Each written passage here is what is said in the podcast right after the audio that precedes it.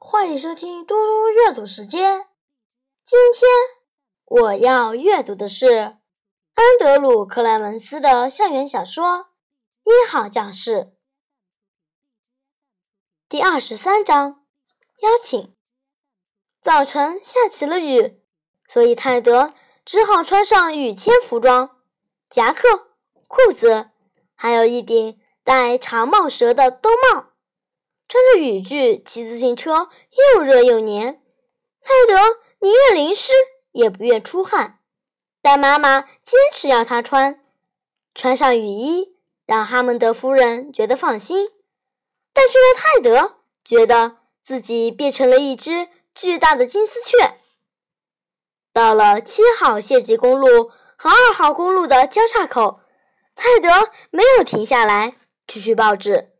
他准备回来时才去。另外，他的背包本来就很沉了。黎明前，他去袭击了厨房，拿了三罐汤罐头、一塑料袋的小圆面包、六盒燕麦葡萄干饼干，用一个两升的空苏打汽水瓶装满牛奶。如果亚普利尔、亚迪和亚历克莎还在附近的话，他们可能需要更多的食物。泰德右转上了国道，狂踩脚踏板，用最快的速度走完最后半英里路。爸爸妈妈以前认识科辛斯基家的人，但泰德从没见过他们。他们家搬走的时间比安德森一家要早很久。路上没有车了，泰德就拐弯骑上漫长弯曲的车道，路两边。散乱地种植着雪松防风林，这样就遮挡了从公路看过来的视线，给了泰德一些掩护，让他可以悄悄进屋。前门外宽阔的门廊屋顶垂了下来，原本是白色的木头栏杆，因为日晒雨淋成了灰色。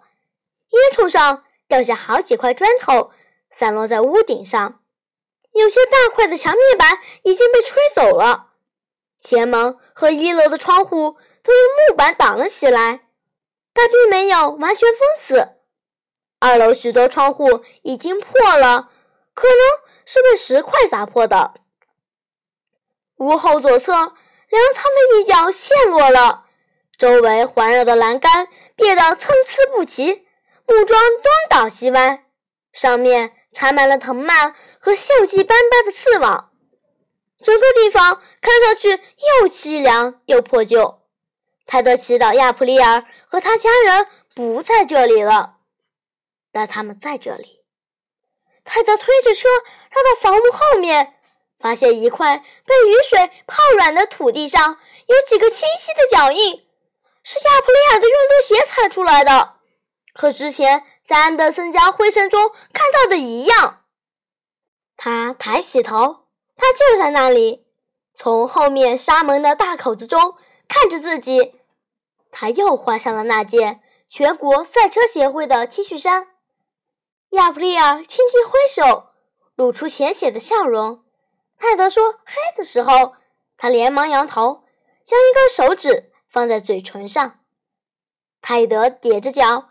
走到后门廊下，女孩小声说：“我不想让妈妈知道你来了。我每天早上都从楼上的窗口看到你去取报纸。你花了这么久才找到我吗？”泰德点点头。我还以为你们已经走了，还想着都是我的错。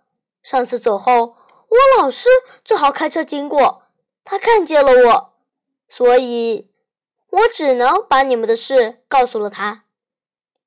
亚普利尔的脸色沉了下来，但泰德抢在前面说：“但是我要他发誓，绝对不会告诉任何人。而且他确实做到了，他没有告密。他本来可能会说出去的。我知道他觉得自己有义务说，但他没有。他人很好，真的。但警察来并不是因为这个。”而是因为有几个高中生来这里玩，不过你可能已经知道了。他摇摇头：“我们什么都不知道。前一秒我们还在熟睡，接着四周一片喧哗，灯光闪烁。我们藏在了楼上的一个衣柜里。四周静下来之后，我们就来了这里。太糟糕了，我妈妈很伤心，但我能应付，而且亚迪也比以前更会帮忙了。我们会尽快离开，只要妈妈恢复过来，我能应付。说这些话的声音都很小，而且隔着撕裂的纱门。亚普利尔第二次说到自己能应付的时候，泰德心想：他就和我一样，什么事情都想自己做，好像自己生来就明白，而不是一天前刚领悟的一样。泰德说：“你知道吗？需要时可以寻求别人的帮助。现在你正需要帮助，尤其是你的妈妈。”他嘘了一声：“他没问题。”我知道，但是他，我们不需要任何帮助。泰德说：“那为什么还要给我留纸条呢？”在那边的屋子里，食物。亚普利尔摆摆头：“我们需要的只是食物。”好吧，给你。泰德说着，取下挎包：“你可以告诉你妈妈是在后门楼梯找到的，不用道谢。我不想。”让你们觉得受到了恩惠，反正你们也不需要任何帮助嘛。他把包里的食物掏了出来，之后在汤罐头旁边放了一样东西，这个你最好留着，是一本很旧的小妇人，用塑料袋子包得很仔细，以免打湿。泰德准备骑自行车回去了，亚普利尔追了上来，他转过身，女孩说。我只是，我指的是不知道该做什么。我只是不知道。泰德说：“好吧，我也不能弄清楚。不过，如果你想听的话，我可以告诉你一件确定的事。”亚普雷尔点头。于是泰德说：“我可以肯定，你和你妈妈、弟弟必须尽快离开这里，搬进一座真正的房屋里。”像做客一样住下来，不然你妈妈会有麻烦的。而这主要是因为你和亚迪，父母不能不送孩子上学，或者让孩子待在没有水、没有电、什么都没有的房屋里。这样做是违法的，他们会把你带走。米切尔夫人是这么说的，我相信她的话，她了解这些事。亚普利尔慢慢点头，听着泰德说。虽然他的表情显得很勇敢，但泰德确信他吓坏了。问题这么摆出来，就像是把鱼送上刮鳞板，他自己也吓坏了。亚普利尔小声说：“所以，你有什么主意吗？”泰德确实有个主意，但不到一个小时的时间里就变了三次。他说出最新的想法。我的主意是，我晚点带我妈妈一起过来。就算我和我妈妈，我们会开着货车来。你妈妈认识我，她也会喜欢我妈妈的。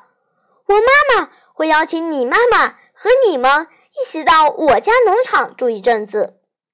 亚普利尔摇头，他不会答应的。泰德说：“他会没事的。”只要看见人们乐意帮忙，亚普利尔说：“德克萨斯人也想帮忙呢，就是军队的那些人，家庭补助部门的人。妈妈不喜欢他们过来，总是大哭大喊。然后他就收拾行李出发了。”泰德说：“但这并不是军队来访，而是一个妈妈和另一个妈妈交谈。好吧。”如果我告诉妈妈你们要来，她会逃走的，那又怎么办呢？泰德耸耸肩，那就别告诉他，让他留在这里。你和亚迪去告诉他，你们真的想离开这里，去哈蒙德家，就当是去做客。你是说瞒着我妈妈？你不了解她，她会发疯的。泰德觉得自己必须强硬，差不多。要表现出冷漠的样子。只要得到了帮助，谁在乎他会不会发疯？因为他需要帮助。我老师就是这么说的，这样他才不会害怕，因为他不用害怕，不用为任何事情担心。泰德想了片刻，又说：“也许你不用告诉他我们要来，我和妈妈就突然出现。但是你还是可以按照自己觉得最明智的想法去做。”亚布利尔回头看看门，接着说：“你现在最好快走，他很快就要醒了。那么，你们什么时候再来？”泰德于是约定一个时间。大概四点钟吧，就我和妈妈两个人来。亚普利亚的表情像是被踩了脚趾。你确定我一定要这么做吗？我确定你得做些什么。我只知道这些，这是我能想到的最合适的方法。亚普利亚耸耸肩。那么我要尝试一下。是的，泰德说道。我们确实应该。他弯腰捡起自行车，祝你今天愉快，好吗？恐怕不简单，他说道。谢谢你的食物，还有书。泰德走到房屋拐角了。亚普雷尔小声说：“嘿，水泵的事，你说的是对的。在之前那座房屋，现在运行良好。再见。”泰德回头笑着挥挥手。这一刻。他真心希望自己看起来不像是一只巨大的金丝雀。他骑上了自行车。谢谢大家，我们下次再见。